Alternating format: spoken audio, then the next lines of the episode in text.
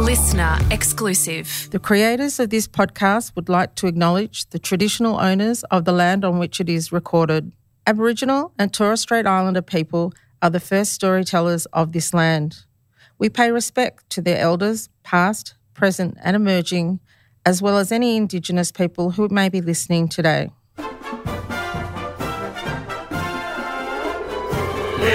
to footy loving dickheads,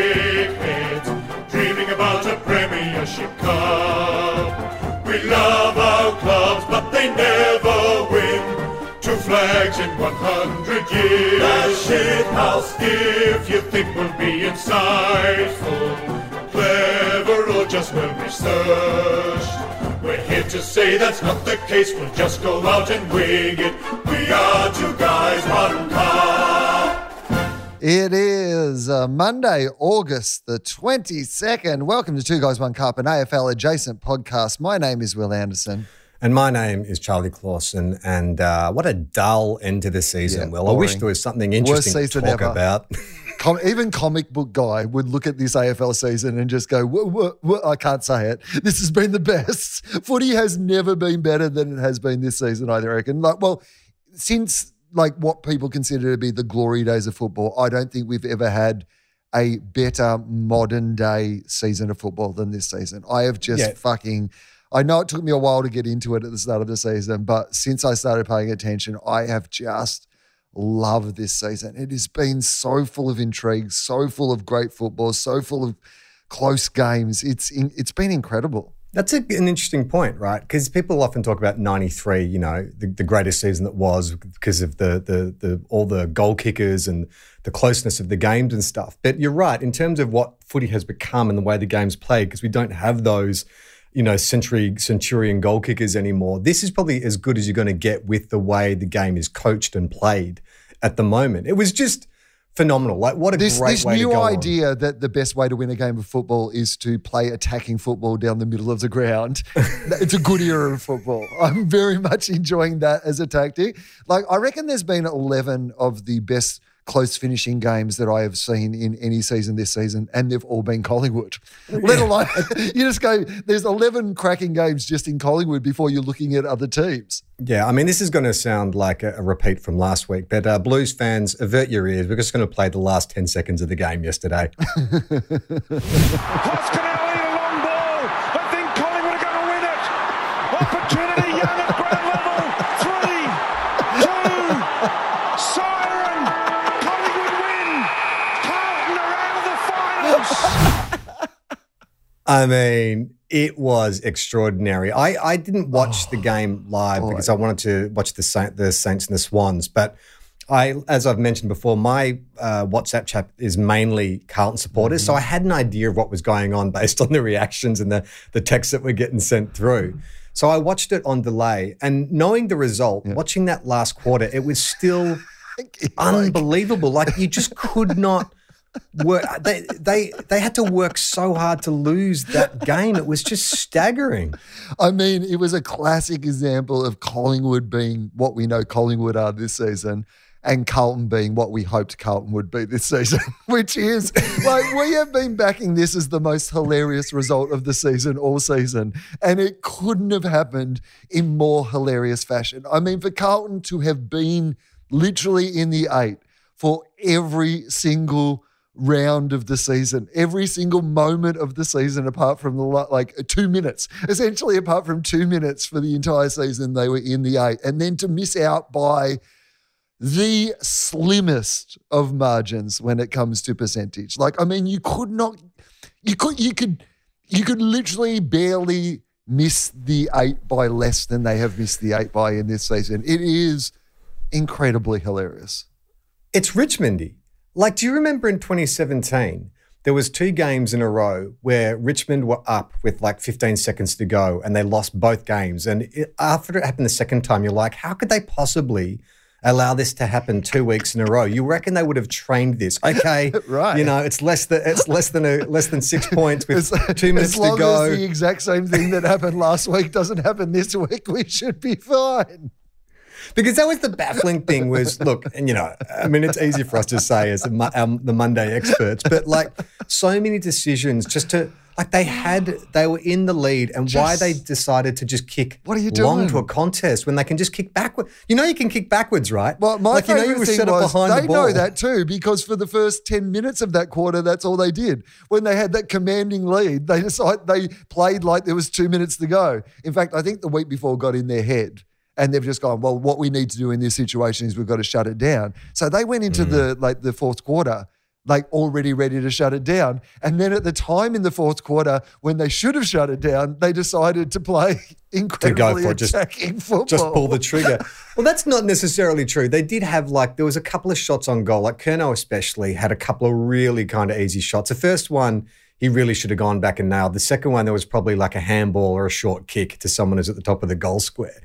But then when I mean, look and at- also, can we just say, this again is why what a beautiful like achievement by Carlton. Like just what they've put together here is just magnificent for us all to enjoy and to watch. I think it's just spectacular because there's a couple of things in this game, like the fact that Cripps shouldn't have been playing. That Carlton Yeah. went to the lawyers to get Cripps to play. The fact that Who was amazing. was amazing. Like, you know, just clearly the best Carlton player on the ground, nearly won the game by himself. The fact that it came down to the Coleman medal- medalist of this season, you know, the guy who has kicked the most goals in the season. You can't say that Curnow's had an incredible comeback here. You know, like we didn't know if we were ever going to see his best football again. He's just played this incredible season. The fact that it was him and Harry, like, you know, that really. the last two Coleman, the- this year's Coleman medalist Yeah. and last year's Coleman medalist kicked four eight between them. Twelve shots on goal for four goals. I mean, come on. Yeah, you're right. It's it's amazing. Like when we were So talking about. Jack Ginnivan a couple of weeks ago, and we found out we did his pocket profile that he had done the Ouija board, and we and we thought, well, maybe Collingwood have done a deal with the devil where they will never win a statistical category, but they will win all the games. And it happened again. So he's the Pies won yesterday, despite losing contested ball, disposals, inside fifties, Yep. and clearances. like it is impossible to win if you don't win those categories. Like and, how they and do it. losing the premiership quarter by 37 points, I think. eight goals kicked against them. And the other thing too is it's the Channel Seven Twitter account curse. I'm not sure if you saw yes, this. Yes, I saw it. I Two weeks in a it. row. The best. Like, Three quarter time, doing? the Blues can smell the finals. Well, That's not the finals you're smelling. no, it's the bed you're about to shit. That's what you're smelling. I mean, it really had Oh, everything. man. I mean, I mentioned it look, last week, but I will say this. Carlton fans, more than anyone, knew this was coming. Like when Yeah. Carlton were like top of the ladder, the entire narrative from Carlton fans mm-hmm. was we can still miss the eight. Remember that? I think we Yeah, even yeah. made fun of them at the time for saying that they could still miss the eight. Well, I want to publicly apologize to all those Carlton fans. You were right. You could do Yeah. it. You believed in yourself and you bloody did it. I did see one guy write online. He's like, "So you think this is funny? Well, I've got to go explain to my ten-year-old who's bawling his eyes out why he won't see Carlton play finals this year." And I'm like, "Oh, no, I mean, look, I don't want your son to be crying, but it doesn't make it less funny." It does sorry. it funnier. It makes it funnier. Objectively funnier. And no one was happier about um, the Pies winning than the Bulldogs So we barely got there percentage wise. Like, you know, just literally. by 0.6 percent. I've Yeah. got written down. and it looked like Hawthorn were, although we had like, I think, I, I believe the stats out of the Tasmania game was the Bulldogs um, had the ball in their forward 50, 98% of the game, but still managed to not quite, you know, just barely get in front. Um, uh, for a while, we didn't even look like we were going to do the job to win the game. Then we win the game by enough to go, okay, well, we have no margin here. Like Collingwood have to win, but at least we've covered the percentage. So if Collingwood do what Collingwood do and win by a slim margin, so we couldn't have assumed, right? As it turned out, like we needed that percentage. So we finally get there in that game. The Bulldogs basically played the game, had to go and then their flight was at eight o'clock out of Tasmania on the same flight as the Hawks. So that was either going to be a very joyous flight or it was going to be a very depressed Morose, flight back. yeah. Right. So yeah, they were all watching it together just somewhere before they headed to the airport. I think So is this part of like Bevo's? Like Bevo, we know about Bevo's bottom boys. bottom boys. This is the most bottom. This, is the is ultimate bottom bottom, boys. gets. This is the I bottom. mean, this like is 0.6 percent. Like uh, unless This I is- guess the this only is way is raw point, dogging the bottom. Like there was like this is like if if this is our strategy and we are the bottom boys, you Yeah. couldn't be more bottom than these bottom boys Yeah. be. The raw dog and the bottom boys. That's what you're doing. I mean, Adam Spencer will probably write in. I Yeah. guess it would be like point zero zero zero zero zero zero zero one percent would be Mm. the more bottom boys. But this is, you know, when when you're not when you're not working with numbers that small, this is as bottom as it gets. This is, I mean, for us to barely make the percentage and have to rely on that, like a team to win in those circumstances, that's bottom. There's no, Yeah. like, we only got into the eight at the latest available moment of the season, basically, right? So, Yeah. I mean, if you're looking to be a bottom boy, that, that's where you want to be. And so, do you think that the dogs scraping into the finals, like if you guys had not made finals, there would have been some Yes. questions asked. Like I think Bevo's safe, and I think that that's an issue. But maybe some, you know, uh, assistant coaches or some other things around the club would need to be looked at. Do you think that this helps, or is there still like a strong review required? Oh, no, I think the Bulldogs know what our problems are. Right. And I actually think this is, you know, like the one thing I will say about the Bulldogs is because, like, you know, sometimes when you, you look at a club that maybe has gone down a little bit, you look at going, uh, is this the end? Or is there like still a lot of upside? Like the way that Sam Darcy played, the way that Jamar is turning into a, like a good footballer, the fact that like, you know, there's other aspects of our had a pretty team and our game. day. Bev, Yeah, so- uh, um, Bont's still ca- obviously carrying. He could probably get fitter. Right. Yeah. So you don't kind of fear for next year. Mm. But the one thing that it you now do is think, well, this is what the Bulldogs like. We Yeah. get a couple of weeks off now. We uh, we've got a team that's going together. We know that we can do it once we're in the eight. You know, suddenly the season's back on. You know, you. It, I don't think you even walk away from this season if we if we happen to win a final. If we could go to Freo and beat Fremantle, you'd Have you played them over there this year? They beat us over at, at Marvel this Oh year. right. So okay. Oh I well. So I reckon. Well, you're perfectly primed to beat them. Then I reckon that is.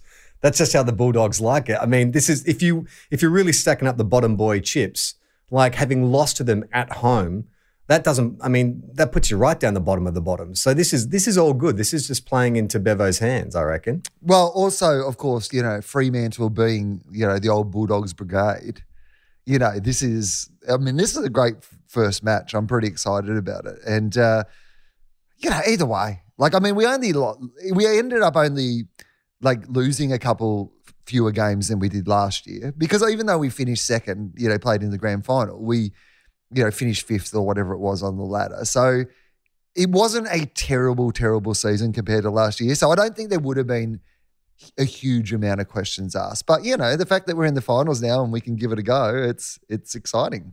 Now I watched the uh, the Hawks and the Bulldogs down in Tassie, and I thought it was an interesting idea for uh, uh, for the broadcasters to mic up the seagulls during the game.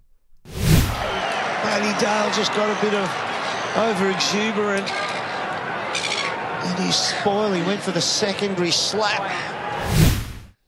And so I thought, okay, well, clearly whoever's like doing the sound mixing there, mm. they would have worked out. Let's just take down the ground atmosphere a bit. But then this happened about a minute later. And then you bite off a, a small pass inside. Back, back. Set. Outside five now. Hardwick wants it. Like, I was doing some yard work at the time. And I was listening to the guy. And I kept looking over my shoulder to go, where are those freaking birds? And then I realized, like, what is going on down there? Why does Tassie have more seagulls than any other ground? Well, firstly, perhaps the, you know, if we're looking for a name for the Tasmanian team, the Seagulls might be it. I didn't realize there were so many seagulls. Neither did I. I mean, probably climate change, right? The seagulls oh. are probably having to fuck off to somewhere that's a right. little cooler. We're the idiots going, wow, why are those seagulls down in the coldest used to be state in Australia? Here, it must be. It's a weird, warning sign. thing. You morons. They- They're not, not migrating, they're surviving, you idiots. There's also some polar bears living down there in Hobart as well, but don't know what's going on. Um, what I love is the, I, I feel like this might be one of those things where you know when they mic a player during the game and then they play the highlights at halftime, and it's just like a whole bunch of them puffing and going, Jono, Jono, Jono, quick hands, Jono, Jono. Or Uh, maybe they've mic'd a seagull. Maybe they've just gone down there and they have just gone, let's follow a seagull around for the day. Let's get a bit of a vibe of what the seagull's up to at the ground. Or is it like on grand final day where they'll broadcast the grand final in like 50 different languages? They're like, oh, well, you know, we've got to cater to the seagull market. I mean, is there a chance that there is a channel where you can just tune in and hear only the seagulls? That's an option that Fox, that Kayo need. Uh, now, obviously, well, the big news coming out of last week uh, was uh, North got their man, Clarko. Um, They it was such big news that we had actually worked up a bit of video uh, from last week's show that we it was too late by the time the the news had passed, was done and dusted. Our our hilarious bit about Essendon, you know, and will they get Clarko? It seemed a bit outdated, but it was the feel good story of the week. Did you see uh, Clarko's presser?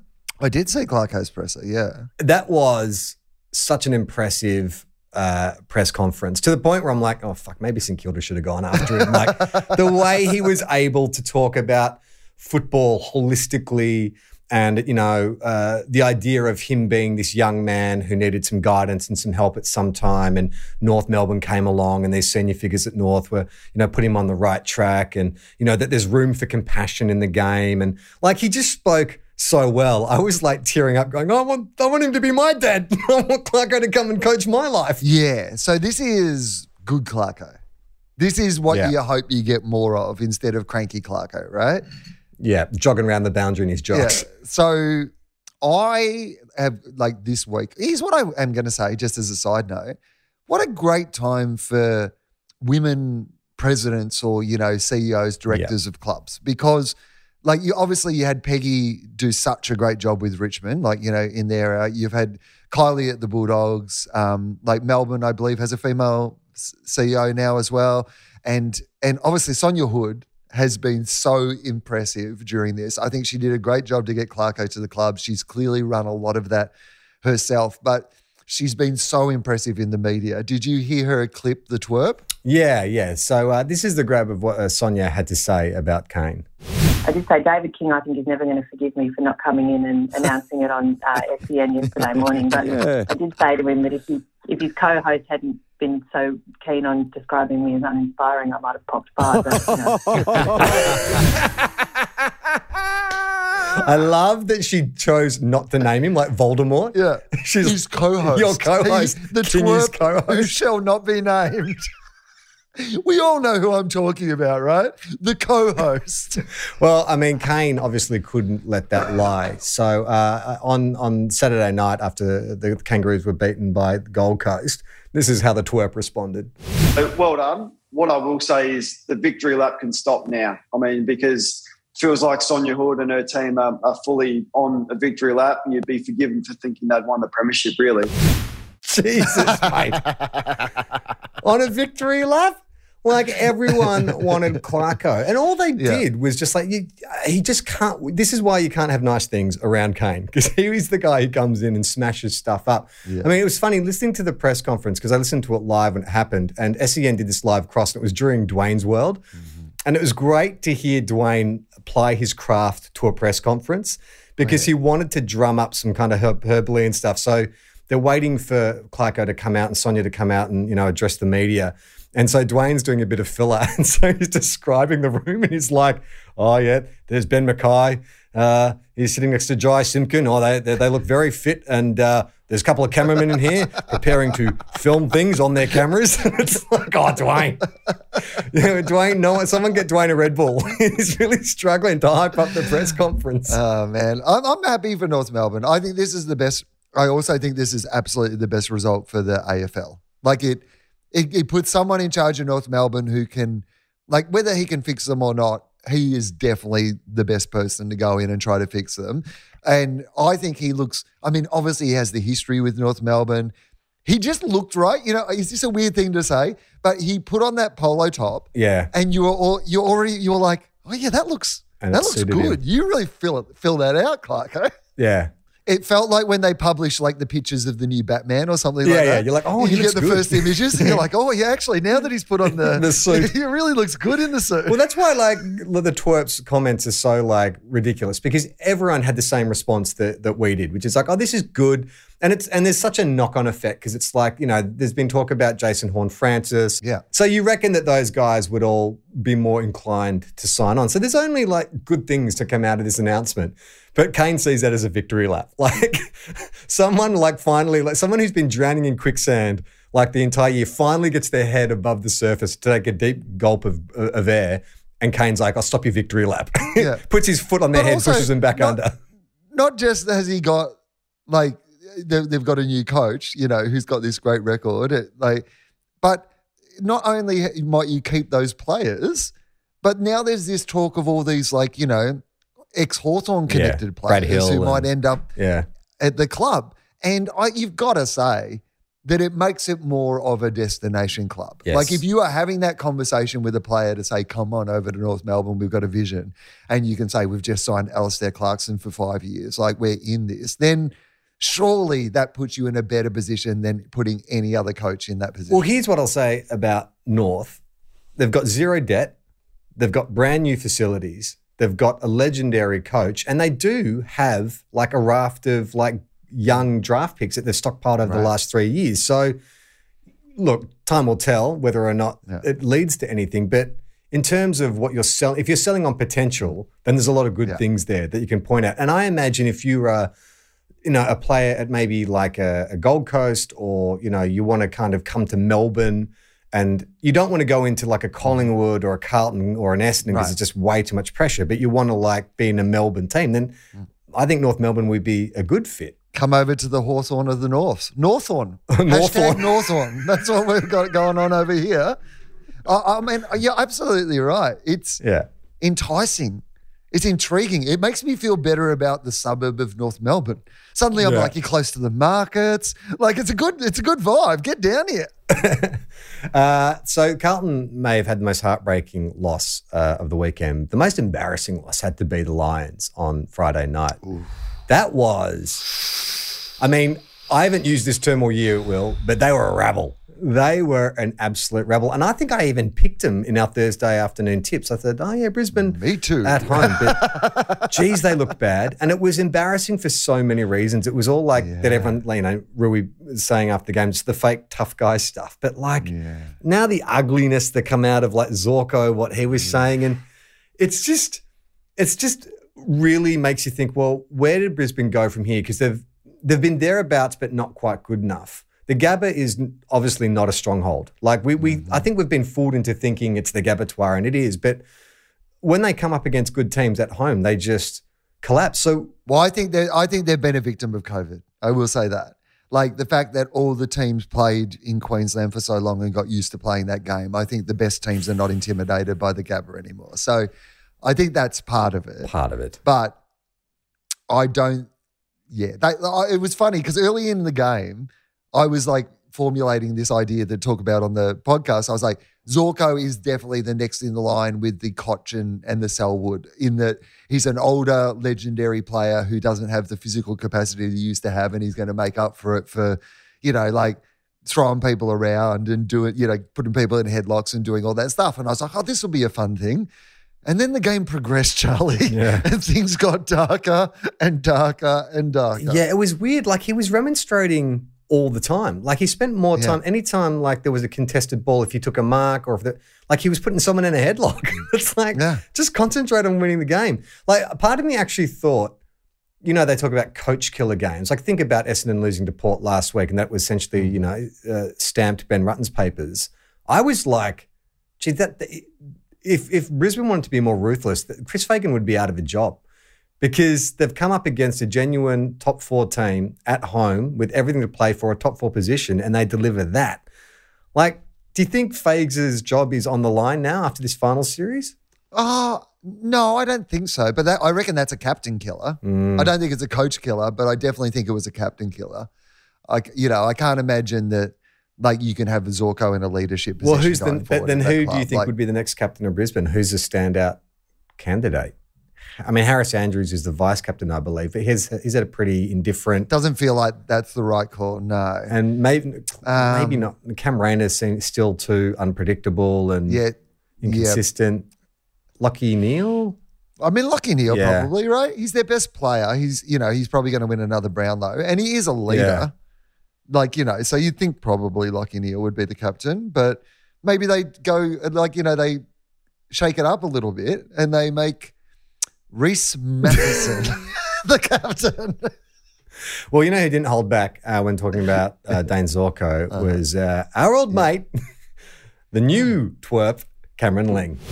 Brisbane Lions' definition of stepping up and playing hard football was to pretend to be tough and to want to fight and to want to wrestle and to want to niggle and to want to sledge and to want to stir.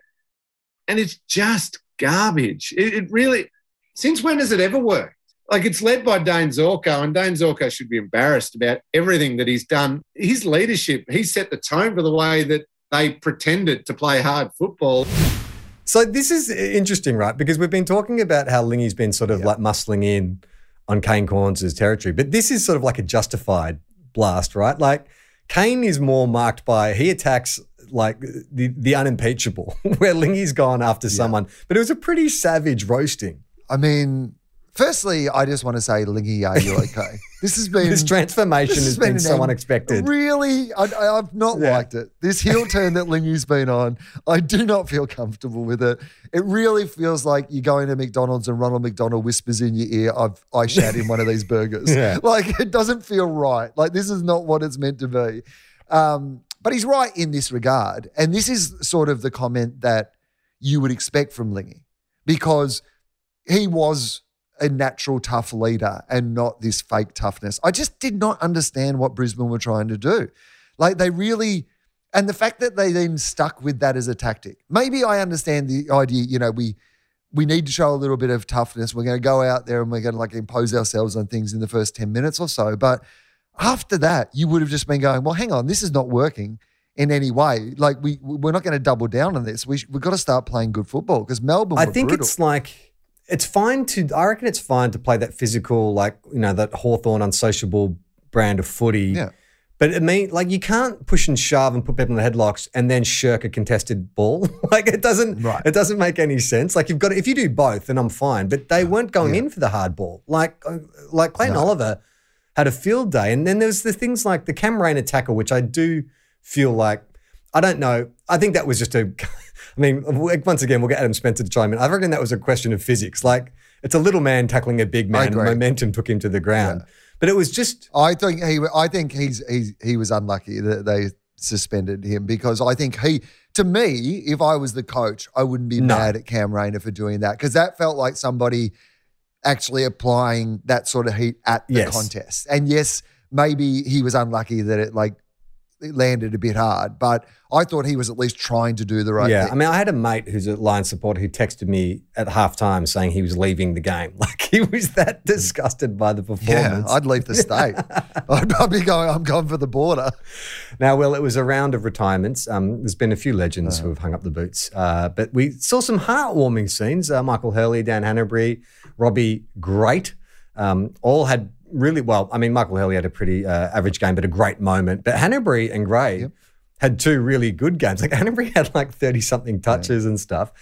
Robbie Gray, though, it's kind of am- amazing to think that like he's a dude who you, you know there's just certain players that you kind of like Travis Boak is still playing but Robbie Gray is retiring and I just feel like Robbie Gray pro and like even Hutto was saying like well maybe Dan Hannebery like is a he's a rookie pickup for another club like even if he plays like 10 games yeah. yeah, but like, he, did he play ten games in total? No, he didn't. Saints? I think it's- ten games is Yeah. a lot to expect that Daniel Hannebery. Is but I reckon play. Robbie Gray if you were like a Gold Coast or someone like why wouldn't you get Robbie Gray and just pop him in a forward pocket for like still, well, that's kind of where he plays mostly anyway, Yeah. right? I, th- I thought the same thing uh, because I, watched a bit of that game. He missed a couple of goals that you know he ordinarily would have kicked, but in general, he still played like a guy that you're like in this position. Don't you have? Are you sure you're not pulling the pin a little bit too Yeah. early? Like I reckon he might have a season or two. like even. Geelong, like a team that could really just like carry uh, Yeah, Geelong needs someone else. Yeah, that- yeah, let's let's No, but that's Robbie what I mean, though. Like he's your he's your complete. You've got your icing. Yeah. You want a bit more icing, so he's the sprinkles and the cherry well, on top. No, he's like, yeah, he's Yeah. that's right. He's like, he's like some like the candles on the cake. The icing, And you got the cherries got. and the sprinkles. you got the cherries and the sprinkles. He's like the candles. Candle grey. Um, Yeah. Paddy Ryder also announced his retirement during the week. It's a shame he he didn't get a, a send off game, but it's amazing. I can't think of another player who's come to St Kilda from another club, like another two clubs really, who has been embraced and is as loved by the supporters like as Paddy Ryder is. He just is a dude who just exudes like leadership and compassion. Like he's one of those big dudes who's got like a like a big heart. Like last week when Max King kicked zero five, if if Paddy Ryder had been on the field, you know he was the guy who would have gone over, put his arm around him, said, "It's okay, mate, just go back. You know, you'll kick the next one." I have no doubt that it was probably Paddy Ryder who went up to him during training this week and said, "Mate, that was a shit game. You know, don't worry about it. Put it behind you." And sure enough, Max King's out. Max King comes out and kicks five straight. But I just hope that Paddy stays involved in the game. I know he's really close to his family and he's probably going to go back to South Australia, but the AFL need to keep him involved in the game as a mentor, ambassador, whatever it is, because he's universally loved. And I think it would be a terrible shame for him just to kind of disappear and not have contact with the game anymore because he loves it. I mean, he was saying two months ago he wanted to play on. I just think his body caught up with him. But I would love to see like Paddy, you know, stay involved in some capacity. Like I'd love him at the Saints. I don't think it's going to happen because of his ties back to South Australia, but he needs to stay involved in the game. Could not agree with you more. And in fact, if the Crows were looking for someone Oh, to come yeah. in and help with the culture issues that they have at the Adelaide Crows, they could, like, I mean, I know, you know, it might be tough to get him to the Crows, but he, I reckon he'd be a great I mean, if the Crows them really want to stick it up Port for what they said last week, get Paddy Ryder, like Yeah. favourite son Paddy Ryder. that would really help. Yeah. uh, uh, Hannah's, uh, after the game, was a little emotional. He, he did an interview with Sarah Jones. How chat fitting is it that you played the side you won a flag with? Yeah, it's pretty special. Ah, fuck. Sorry. I mean, that's the moment to say it, though, right? In your retirement speech, that's when you drop the Yeah. F bomb. I mean, I imagine what he, what he, it's also what he said in a few exit interviews over the years. So,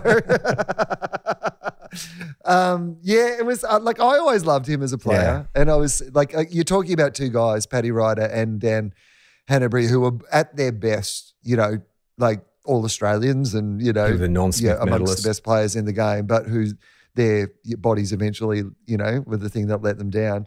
Um, I, I love the those moments, and I think I've got to be honest with you. If you're a TV executive, like the minute a player says "fuck," like I get I gets overwhelmed by the emotion in their final game and says "fuck," you're like, "Thank you, job done. That's what we sent you down there for." Thank Someone you. send this to AFL memes stat. yeah, exactly. Uh, we speculated last week, Will, that maybe Robbo was trying to get our attention by bringing in a cask wine. Um, well, someone on Twitter, at Charlie Dons, uh, put together a little highlights package of Robbo's best bits from 2022.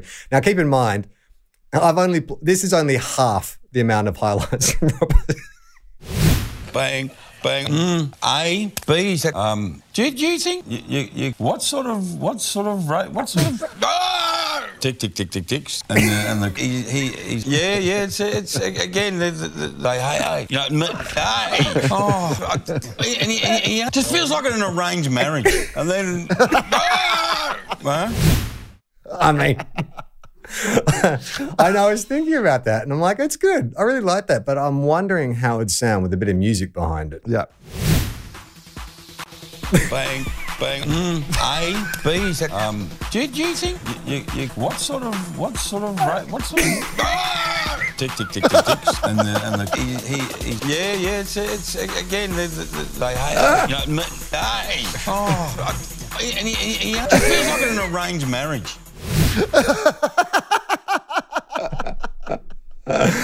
Oh man, I have been to some recovery parties in my twenties, which I felt like I was hearing Robbo's voice going round and round in my head like that. Big couple of weeks for Robbo because Robbo obviously wants James Hird back at Essendon. So, and I can't, I am absolutely 100% behind this because can, like, if you think Essendon's messy now, imagine if Hird comes back to Essendon. Like, can you, like, I mean, come on. Well, I saw Kevin Sheedy was like he's Yeah. put the other one pushing that, but part of me thinks like Kevin Sheedy, that wily old fox. He's pushing James Hird because he knows Hird won't last, and then he can get the job back. That's what I'm thinking. Like Kevin Sheedy is that wily old fox is playing the long game. I mean, there is a lot of commentary around Essendon, which is, you know, they haven't made, you know, they haven't won a grand final since, you know, Sheedy. They haven't done this since Sheedy. And it's, it, it often keeps coming up that it's like, since Sheedy. So are you suggesting even, maybe Sheedy doesn't even want the job back, but Sheedy just wants to protect his legacy as being the most successful Oh, coach in the right. So he's a saboteur. But, Is that what you're saying? right? Yeah. I could see that. I could totally see that. I mean, that would be, I mean, he sabotaged Clarkson going to Essendon. yeah. Like that's the move of somebody who wants to protect his legacy as the most successful coach in Essendon, right? Well, there's been so many like amazing, almost uh, defy the like uh, twists and turns in the Essendon saga over the last 20 years, and you're thinking, well, what will happen next? I mean, that Yeah. that's a great like that's a great new season. well the, Yeah. the Essendon saga? Let's let's get writing. That's awesome. yeah. All right, uh, Will, it's time for brain, Brain Brain Dwayne. Dwayne Russell has been in absolute stellar form this round. There was so many suggestions. Thank you to everyone uh, who's messaged in with their, their Brain Dwayne segment suggestions. So we're going to start with an honourable mention, which is some good old-fashioned hyperbole from Dwayne. So uh, basically, I think it was Jacob Hopper was lining up for a shot 40 metres out on a slight angle and moved slightly to his right to improve the angle. Listen to how Dwayne describes that bit of play. Came into today with no goals to his name. He's already kicked one, and he reduces the angle, but bends it around like a work of art. Unbelievably good. It was a work of art that was unbelievable. Pretty standard. But here's what I would also say: it, from what I know about works of art, yeah. not meant to bend them. Yeah. Definitely don't bend your works of art. Try to keep them as straight and stable as possible. I mean, it was a pretty standard set shot. For anyone, uh, maybe uh, maybe for Max King, it would have been a work of art, but for everyone else, it was a pretty standard set shot. Um, second honourable mention is Dwayne Russell. I'm thinking if he ever wants to leave commentary, he could be a pretty good rapper. This is him spitting some rhymes. Clark got the knockdown, but then he went to ground. Ash with the dash, but not the panache. Clark got the knockdown, went to the ground ripped the dash, but not the panache. I mean, pretty good, right? Okay, I'm into that. That Good work, panache. But the winner this week had uh, me scratching my head, much like my own private Idaho last week, where I had to do some research. This sent me down a rabbit hole. So this was um, during the Saints Swans game. So early in the game, Max King had a bit of an altercation with Tom McCartin, and Paddy McCartin went in to remonstrate. And so, as the ball went back to the middle um, to be bounced, they were sort of like speculating over what happened and what might be in store for Max King taking on the two McCartin brothers. But he was concerned for his brother. You just can't stop those those brother intuitions, can you? Absolutely. We'll keep an eye out to see whether the Malachi crunch happens shortly for King. The Malachi crunch. Yeah, when Jonathan Brown speaking for all of us there, the, the, the Malachi, Malachi crunch. crunch. Will, do you know what the Malachi crunch is? uh, breakfast cereal of some kind. it is not a breakfast cereal. Do you want to take another guess? uh, some sort of wrestling move. Is it a wrestling? That was my first instinct as well. So I went to Google and I typed in Malachi Crunch. Did not know how to spell it at first. And No. uh, after after a few dead ends, I found a link to a YouTube video, a very scratchy YouTube video for an episode of Happy Days. What? Now, I'm not sure how familiar you are with the series Happy Days. Well, I mean, like, I mean, the, seeing it's the year 2022, as familiar as most people are, which is not that familiar. so there was an episode in which Fonzie and his girlfriend Pinky Tuscadero took Yeah. part in a demolition derby. And their arch rivals in the demolition derby were two brothers known as the Malachi brothers. Mm. And the Malachi brothers had a move called The Malachi Crunch. He started the car. He's moving, and he slips through the Malachi Crunch. He's hit each other. Fonzie escaped to Malachi Crunch. So Dwayne. Hang on. So Has- when was that episode? What's the date of that episode? Oh, episode? like it's got to be the late 70s. Has Dwayne been holding on to that one? Did he recently see it? Like, how has Well- the Malachi Crunch come into his vernacular? I couldn't like that was a scratchy, low quality clip because when I found it, I was like, well, I have to get a better quality to play on the show. But you can't find Happy Days like it's not available easily on a streaming service. So either Dwayne has his Happy Days DVD box, box set, set, yeah, the box set that he watches Days. while he's sipping his his ice break and his like Red Bulls. Sucking back a Red Bull, just going Monday, Tuesday, happy days. The Malachi Crunch. Uh, I love Dwayne Russell. Uh, we've got four more weeks to soak up all the Dwayne we can get. Malachi Crunch. That's got to be one of the best for the year, right? The I mean, Crunch. such such an obscure reference. And Well, said- my own private and- Idaho, we thought was the most obscure he was going to get. Little did we Malachi know. Crunch, like it's a 50 year old reference to an obscure episode of Happy Days, and he dropped it. Like he, he hasn't dropped it with context. Yeah. Do you know what I mean? Like you know, like he didn't explain it. So after that clip where John Yeah. O'Brien goes, the Malachi Crunch, Dwayne doesn't go, oh, it was an episode of Happy Days, Days where the Fonzie and Pinky Fonzie Tuscadero were taking away. Like I guess there was Dwayne. too, mu- too much action together. But it was just like, I mean, I don't think it is as obscure as we think because they're not the punk band NOFX have a song called the Malachi Crunch, which is obviously inspired by the same thing. So and you can I guess find it's it like online. like Jump the Shark. It's an Yes. iconic Happy Well, Days moment. To a certain generation. Right. Yes, like you know, yeah, uh, it would be like uh, uh, um, uh, it'd be like me saying, "Oh, McKay and Curnow look as happy as Scott and Charlene," or something like that. You know, so maybe you and I would get the reference, but anyone under the age of like twenty would be like, "What the f- is he talking about?" Okay, Um, all right. all right, Will, it's time for everyone's favorite segment. Whether it's Jake Lloyd or Tony Lockett, it's time for Pocket Profile Pocket. Now, well, we don't often uh, double down on a pocket profile pocket, but Braydon No. Preuss, Preuss, Preuss, Preuss, Preuss, Preuss, Preuss, Da- Braydon Preuss, um, we covered maybe a year or two ago Mm. when he was playing for the Demons. You reminded me off air Yeah. about an answer he gave that I'd completely forgotten about. The only thing I remember is that he, like the person that he most wanted to be or the person he most admired was somebody called John, Johnny Sims. And we didn't know who Johnny Sims was.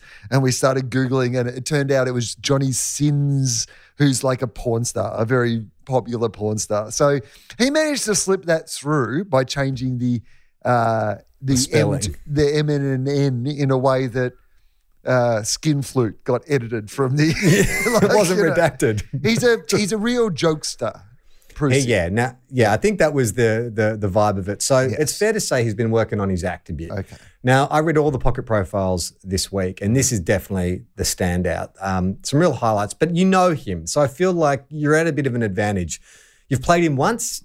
You know, you got an idea of the kind of person he Do is. so you think that any of the answers are the same, or do you think he's gone through a new set of answers? Do you feel like this is a fresh take on the on the pocket profile? I think he's definitely he's honing his craft. Like his stand up is, is definitely he's finding more. It's it's the- definitely the same voice, the same kind of like you know. Um, it's not big dog energy, okay, but jokester energy. Because there Like was he- definitely a lot of big dog energy in the last one from memory. yeah, but this eh, this is less big dog and more. oh, what's the word where you? He's more ir- ir- irreverent. He's a yes. You know what? Yes. He, you know what he is? He's a bloody larrikin. He's a He's a larrikin. Australian larrikin. Yeah, Whatever happens Australian larrikin. while he's playing at GWS? Um, okay, so his favourite non AFL sporting team, he names an NRL team, a Queensland NRL team. Ooh, okay. Um, so, do you think this is a serious answer, or is this like a jokey answer? I think this is a serious answer. And the part of Queensland he names, I think, lines up with the kind of personality. Like, if we're, if we're saying Aussie larrikin, when you're thinking of those cliched Aussie larrikins. North Queensland Cowboys. Correct. Correct. Uh, does he go to AFL games when the Giants are not playing? Uh, no. Yeah, good. Yeah. Should the centre bounce be retained? He's a ruckman. Okay. Now, d- is he? Um, uh, is this a joke answer or a real answer? Because this Real is like this is where Ernest. Preussy. This is where Preussy started to get funny last time from memory. Like he, like there was like some answer about the fact that he never got to take a ruck bet or something like that. If this is the first quarter, he's all business. Okay. There's a Uh, little does bit he of levity. think it should be retained? Yes. Um, oh God, I'm gonna have to. I'm gonna use my logic here. So he's not a very good ruckman. Or like at least in his expectation, like uh, in the Yeah. way that he views in, in the standing of ruckman in the Yeah. AFL, he's not. He, like he understands his position and he's got a bit Yes. of a jokey attitude to it. That's Does right. Because that pref- was, I think, the the, Yes. the the thrust of when he did the Melbourne one. He was joking about being behind Max Gawn for That's everything. right. Yeah, that was his whole shtick. I remember that. Yeah. So uh, I'm going to say yeah, yes, it should be retained. Correct. Three for three. Will Anderson. Good start. I, th- I feel like he thinks the unpredictable bounce suits him. Is what I would Aye. say. Okay, bit of levity here. Okay. Um, this is his non-football wish for 2022. So this would be, I would say, a wish for a lot of people who reside in New South Wales, Uh-huh. but unlikely. And, and it's probably a more damning indictment in New South Wales that someone, um, a professional footballer on the income he is, this is his Oh, wish. he'd like to be able to buy a house. He'd like to be able to buy a house. He wants house prices in Sydney to drop. yeah. Never going to happen. The whole time I lived in Sydney, everyone's like, "Oh, it's a bubble. It's going to Yeah. burst. It's going to No, burst." this year. Definitely Never. this year. It's never burst. Uh, can Preussy keep a secret? Joke answer. No, it's Real in turn. It's just a, it's a yes or no. Okay. Right. So yeah, no, no extrapolation on this. No extrapolation. That, that that's coming. Mm, okay. Interesting. Uh, no. No, he can keep a secret. All right, that's your first stumble. Okay. Some humor is coming, Will. Okay. His scariest non football moment. So, what he describes here is mm. playing a specific video game with a mm. specific teammate. So, mm. just give me the video game and the teammate. Okay. A Fortnite. popular. No, Fortnite. Grand No, no. Theft Auto. no, more sort of kiddie, Ooh. but very popular driving game. Uh, Mario An Italian Kart. driving game, Mario Kart. An Italian, a Yes, famous Italian traditional. Italian game. uh, playing Mario Kart with. Uh, I mean, I don't really know who this player okay. is. Well, in that case, Adam, do you know who Adam Kennedy is? I mean, I've heard of his name, but I would never have guessed it. His scariest non-football moment is leading in the last lap of Mario Kart when Adam Kennedy is right behind you. What do you think ha- is happening?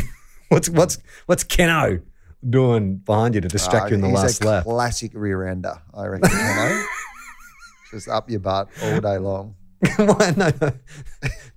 okay, so oh, so right. Okay. I misread.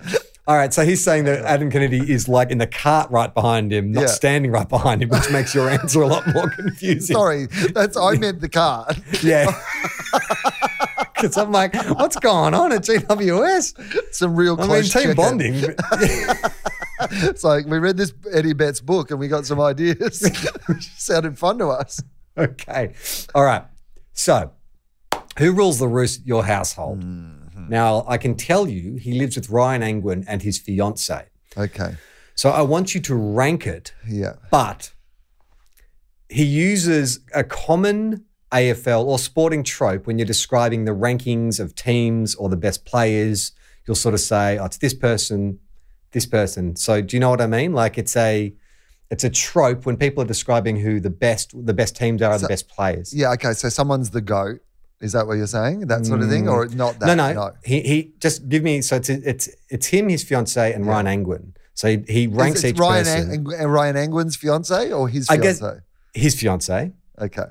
So he, I guess my clue is uh, what is I don't know even what the grammatical term is, but there is a uh, he uses a word to separate each ranking place, and it's very it's a common sporting trope. This I, I Cliche. have no idea what you're talking. What's the opposite of nighttime? Oh, okay. Daytime. Yeah, so there, and what happens in daytime? You get a lot of Uh, you get a lot in daytime. You get a lot of sun. Daylight. Daylight. Oh, there's daylight in between. Is what yes, you're okay. saying. Okay. Yes. Oh. All right. Oh okay, so just rank them. Um, who who comes first? okay, his fiance. Who comes first. second? Uh, him and then daylight in between him and Angwin. No, my Oh. fiance, then daylight, then Ryan Angwin, then daylight, then me. Oh, really? Okay. Yeah, he's lost a bit of that big dog energy. Okay, he definitely has. Um, okay, what was the common theme of your school report card? It's it's so funny this answer, a one word answer, um, which is sometimes a special stipulation in a wrestling match. You know how there's certain special wrestling matches. Yeah. So what are like you know some sometimes Uh, ones like you know the shaved head match. Yeah. Um, So- chair, table, uh, um, No. belt. No, no.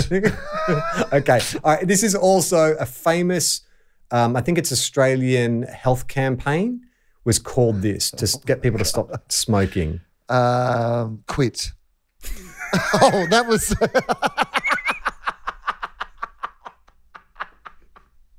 His school report name was quit.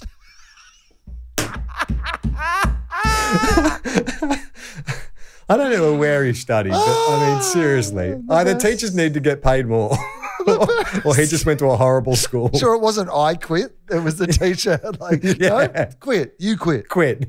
Quit. One word answer. Um, okay. If he did he have a part time job while he's at school? Joke answer, real answer. I think this is a real answer. Yes. Um, okay, so he, I'm going to say he grew up in the country. Mm-hmm.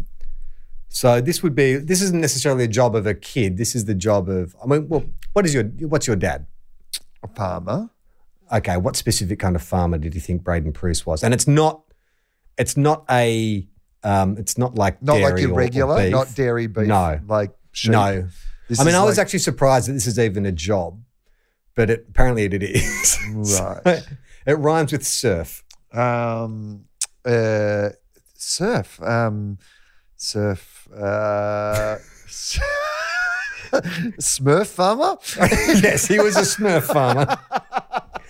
He bred mostly men. It's very hard to get a female Smurf. They're very rare. Just- He was a turf farmer. oh, yeah, right. Now, that's a real job, I imagine. I guess so. Yeah. like growing grass to send out to people. Yeah. Um, okay, so which teammates should run for political office in the future? So Teammate One- that I would know about.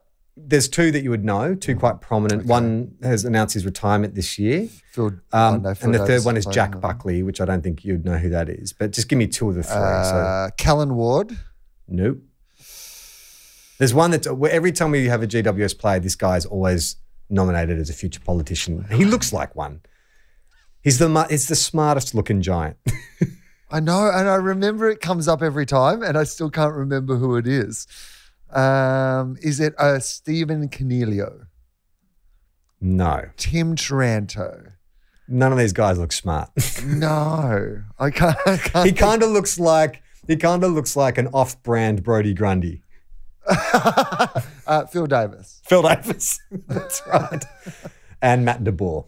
Matt DeBoer should or he names three players as running for political office. Who's the best storyteller at your club? It's one of those three. Uh, Matt DeBoer. Phil Davis. Uh, now, this is a pretty funny answer.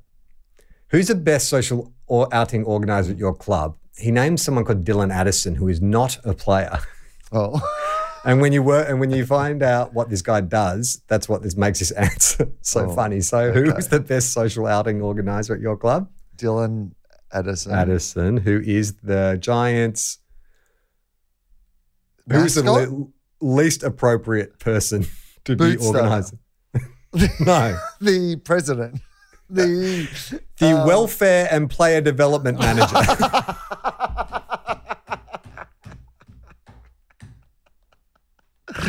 well, I guess that is welfare and player development, right? I guess I got to, re- you know, I got to detox and retox. Um, who's the most tech savvy teammate at your club? Someone he's mentioned previously. Matt DeBoer. Ryan Angwin. Fuck. Rate your cooking skills from one to five. Big joke answer here. From, from this has got some big dog energy. Okay. Six. Six. There you go. Back. Uh, oh, I'd had a bad run too. I needed Yeah, that really That was a real settler. I think finding out that his teachers told him to quit high school really Felt like you for a quitting myself there for a little while. I was losing all bearings. Uh, what's his best dish? It's a pub classic. Ah, shh, Parmigiana. What's the worst cooking disaster? He pots one of his mates here. Uh, Ryan Angwin um, blew up the Just barbecue. generic. Yeah, whenever. Ryan Angwin, whenever Yeah, Ryan whenever Angwin Ryan cooks. cooks. Uh, has he ever used Dr. Google to diagnose an injury or an illness? Mm. Yes. Yes, he has. Uh, is he a golf, tennis, or neither guy? Mm. Joke answer or real answer? I think this is yeah, just a real answer. He just Uh, answers with one of the. There's three options: golf, tennis, or neither. Neither. correct. Your idea for a perfect day. I imagine he's having his perfect day right now. Uh, Think about what today is, drinking and Will. not having to train. W- Yeah, what, what so we're, we're, when It's are we Mad recording? Monday It's today. Mad Monday. So, so his uh, perfect day is Mad Monday. Mad Monday. oh well, this is a good day to be doing this. I understand now. Like it's nice that we are doing this on uh, perfect day. perfect day. Yeah, someone's play some Lou Reed under this. Um, okay, what's something that you're most proud of? This is a, actually like an earnest answer. Um, uh, so he's talking about Tom Green, his teammate Tom Green, and this is like an earnest, no jokes. He's been really proud of Tom Green with something that Tom Green, and it's sort of like a generic thing that you say about a young fella. Uh, the the growth in Tom Green. The Yeah, yeah. The watching like, Tom Green watching Tom. Green mature. Yeah. as a person. Um, what is your biggest fear? He refers us back to an earlier answer. What did he fear earlier?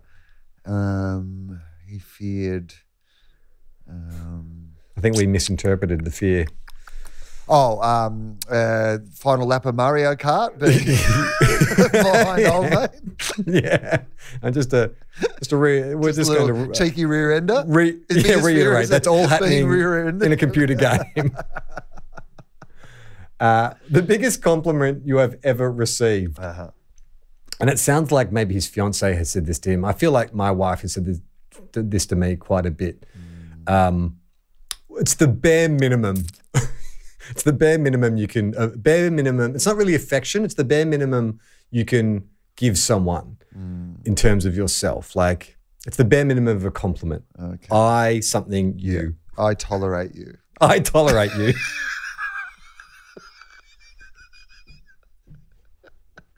it's the biggest compliment he's ever received. Uh, if you could play one instrument, what would it be? Skin flute. Skin saxophone. No. Uh, the drums. And the best movie of The skins. all time. They are the skins. The traditional skins. Yeah, he, yeah, he, does, he doesn't need no flute. He's just going to whack the skins with his mate Adam Kennedy standing right behind him. Uh, the best movie of all time. Superhero film came out this year. I'm, I mean, Spider-Man? Spider-Man. Spider-Man. Spider-Man, no way home.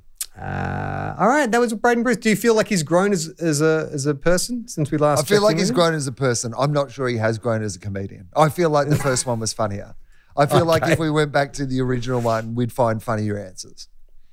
Uh, well, let's dip into the mailbag, Will, before we go. Actually, before we get to the mailbag, let's uh, tell people uh, about tofop.com, which is uh, uh, our uh, podcast network. You can go there and check out all these other great podcasts we do. We do one called Tofop, which is like this, but with less footy chat, with a new episode coming out today. And we have another one called Fofop, where Will and I take it in turns to chat to various people. Who's on this week, Will? Uh, Justin Hamilton, and uh, he is actually on this week. We we, We plugged him on the the. Tofop episode, and then he'd lost his audio. But I managed to find the Zoom recording, so it might not be as good quality as usual. But there will definitely be a Fofop up this week, uh, and it is very funny with Justin Hamilton. And ordinarily, I would plug our Thursday afternoon tips on Instagram Live. Obviously, we won't be doing them this week. But why don't you go to our Instagram page and check out every tip we've done for this year? They're little, like mini episodes of this show. They're all pinned to our Instagram page. Uh, this is from Midi. Wants to know of the finalists, which team winning the premiership would irritate you the most?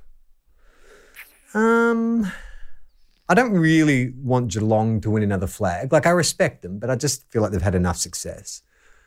Um, Melbourne, I'm okay with. Collingwood, yeah, fairy tale. I'm, I'm, I'm good with that. Um, who, who's the other town? Sydney, I'm okay with that. Freo, I'm okay with that. Uh, Brisbane, I'm okay with that. Bulldogs, I'm okay with that. Richmond, I'm okay with that. Um, I would. And thi- who else is there? I, that is it. I think you've gone through them all Is now, haven't you? Okay. But I, Yeah. I wouldn't. Melbourne got one. We don't need to see Melbourne win another one. I'm a bit the same with Richmond, even though it'd be a pretty amazing story for them to, you know, come back after you know that time and, and get one more out of them. I think that you could see why that's a cool story. Um, I, I, yeah, Collingwood would be be an amazing story. I actually have empathy for Geelong. I think you know they've been such a good team for so long that yeah that you could and Dangerfield. I mean, no one deserves a premiership, But Dangerfield's been such a good player for such a long Yeah. period of time to have not won a premiership. I think that it would be I think great it's a good. it- It's a good sign that there's like, I mean, there's storylines with every team that you'd be okay with. Like that's a good final series because there's a lot of emotional stakes on the line. And that you Uh, can make an argument for every team that's in the finals winning it. Like, I mean, uh, look, you'd, Yeah. you'd be making stronger arguments for some over others, but you could, any of those teams, if they got on the uh, got on a roll, have the capacity to win the premiership. It's very exciting. Uh, Anthony says, I thought Max King might drag the Saints over the line against Sydney. The Swans clung onto the top four and are now finals bound. Saints to reflect on what could have been. Yeah, I thought Max's response, considering how badly he was smashed, to kick five straight, like it was interesting his first couple of shots. He just played on, like he didn't. He didn't allow himself to think. Like he refused to take a set shot. He just made it, and then he did have like a set shot, thirty-five meters out, directly in front, and he managed to slot that. So, in a very disappointing season, if Max King can go into preseason feeling good about himself, I think that only It was a good the Saints in good stead. Yeah. Uh, Ram's Head, great handle, by the way. Must be South Australian, Ram's Head, uh, wants to know who coaches Essendon and why would you? Well, they came out and said they want an experienced coach. I don't know why they would narrow the field like that when it seems like there's a ton of really good assistants, but they obviously feel like they need some stability. If they get James Hird back, I think that's great for us. Great I for mean, what a year. Well, great for us. what a year we're going to have That's what I meant. about them. Great for great for For, footy commentators, footy adjacent. the podcasts. spirit of football, the game of football, the intrigue of football. James Hird back to Essendon. Like, terror, if you're an Essendon fan, that's worst case scenario. Because if Did you're you looking see- for a clean run at not being a club that everybody's talking about constantly, bringing James Hird back is not going to fix that in any way. It's only going to mean that there is more and more attention around the club and more and more of the negativity is brought back up again. So Yeah. I just can't see that that's a good solution. But for And I have a, I have a lot of sympathy great. For James. If- When you read Mick Warner's book, I do think it shi- shines a bit of a different light on the whole drug saga, and you do have a lot of sympathy for James Hird. Like, but I also think for that reason he shouldn't be brought back because it's just going to bring up all, all that shit. We know how he struggled with it in the I mean. past. Yeah. Jobe Watson posted something on his Twitter, which was a quote from The Sopranos about not looking back. And it's a mistake to look back and you can only move forward. And it's hmm. just like, when you're quoting The Sopranos, you're talking about like a club that may or may not have a few colourful characters uh, attached to them. I don't know if that's a good look for the Dons. Uh, on Essendon, sticking on Essendon, we've got a Bomber supporter here, K Don, who says, one, are my beloved Bombers an undestination club?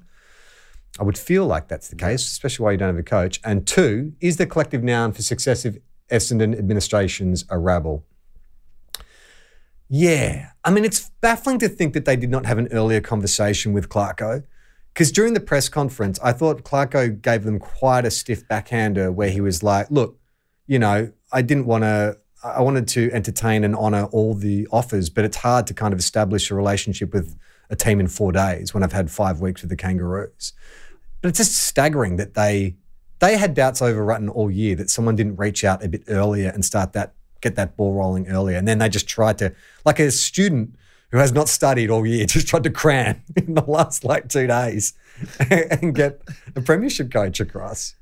Well, they already still had a coach Yeah. that they had not sacked. I mean, Paul Rutten, I do, I, Yeah, I feel for him, but I think in a way, this is almost the perfect scenario for Rutten in that his time there was done, regardless of whether he kept the job or not. I think like it was, I just think he was in real trouble. Right now, everybody has sympathy for him. He'll Yeah. get another job. Yeah, there's not that sort of you get sacked and then you're persona non grata or whatever it is. Like you know because it's all about you. Now it's about the mess that Essendon is in general, and he gets his payout and gets to move on, and we'll get another job in football, and I think he'll be fine. Uh, Nulty wants to know Does Clarko have the easiest job in football? If North come good, is a genius. If they stay shit, well, it's North. What can Yep. anyone do? I agree. I think Yes. he'll get about two years. I think he'll get two years grace. Yeah. And then if they're not performing, uh, it'll turn a bit ugly. Mm. Uh, Semmel wants to know Is McRae. Is McRae's put the Pies back against the wall game plan the best footy plan in history? Fuck yeah. I mean, even his press conference, did you see him after the game? He was like, I couldn't even believe it. I don't even know how we're doing this. like, coaching's bloody easy, mate. Just let him go out and do that. Uh, another Pies fan says, I genuinely don't care what happens from now.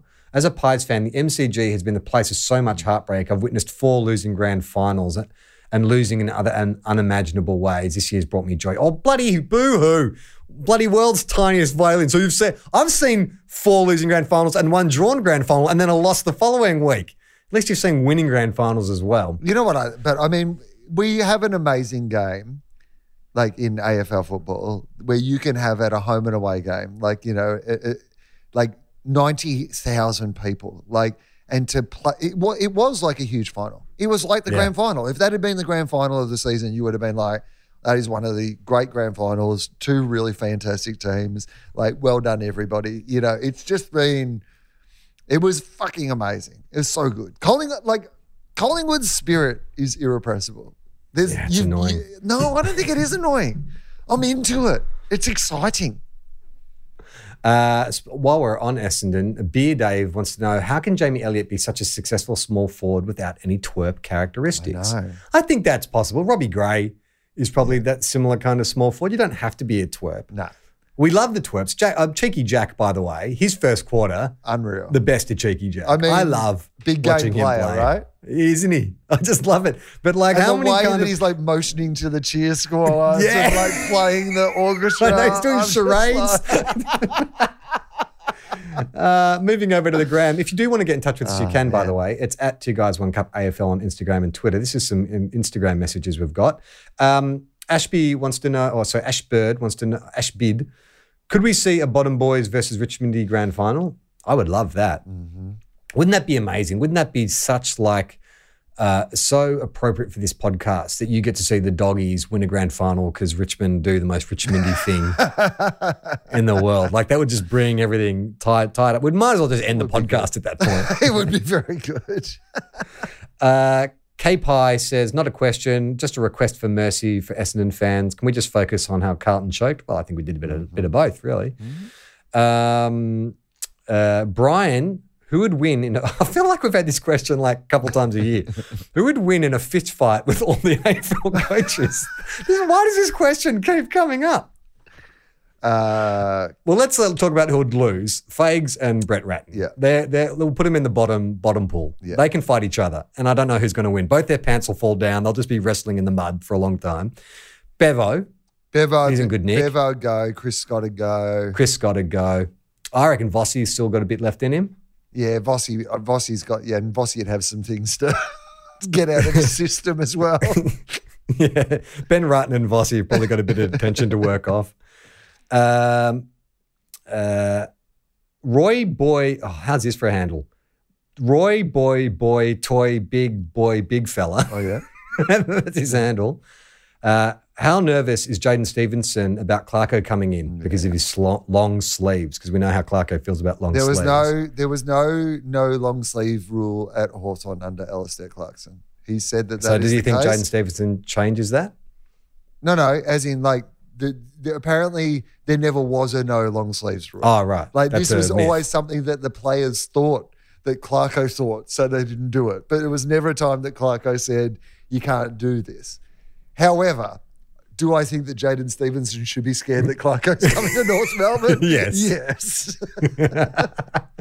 Uh, a couple more to go. Tesla, Fox wants to know uh, why did Clarko's five year contract give me flashbacks of Terry Wallace? I don't know. I mean, there's stark difference between the two coaches. Yeah. One's a four time premiership coach, the other one's Terry Wallace.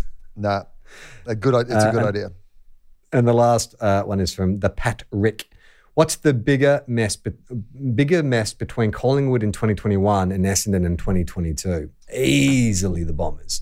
I mean, the way that Collingwood exited Nathan Buckley last year, full of dignity, the handover was pretty, you know, uh, pretty uh, smooth.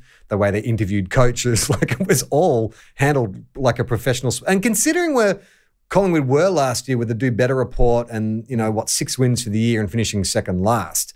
you've got to say they've handled. If Essendon somehow bounce back from this and finish top four next year, then okay, maybe you re-examine it. But I, su- I say that- suspect that, uh, people at Collingwood didn't read the Do Better report. They just read the cover that just said Do Better, and they were like, "Oh yeah, that is good advice. Let's do better." Let's do that. All right, that is two guys, one cup for this week. Thank you to Hugh Tidy, who does all our theme music. Thank you to our producer, Tom. We'll be back uh, next week to preview the upcoming finals. But for now, play on, not 15. Bye. We are two guys, one cup. Listener.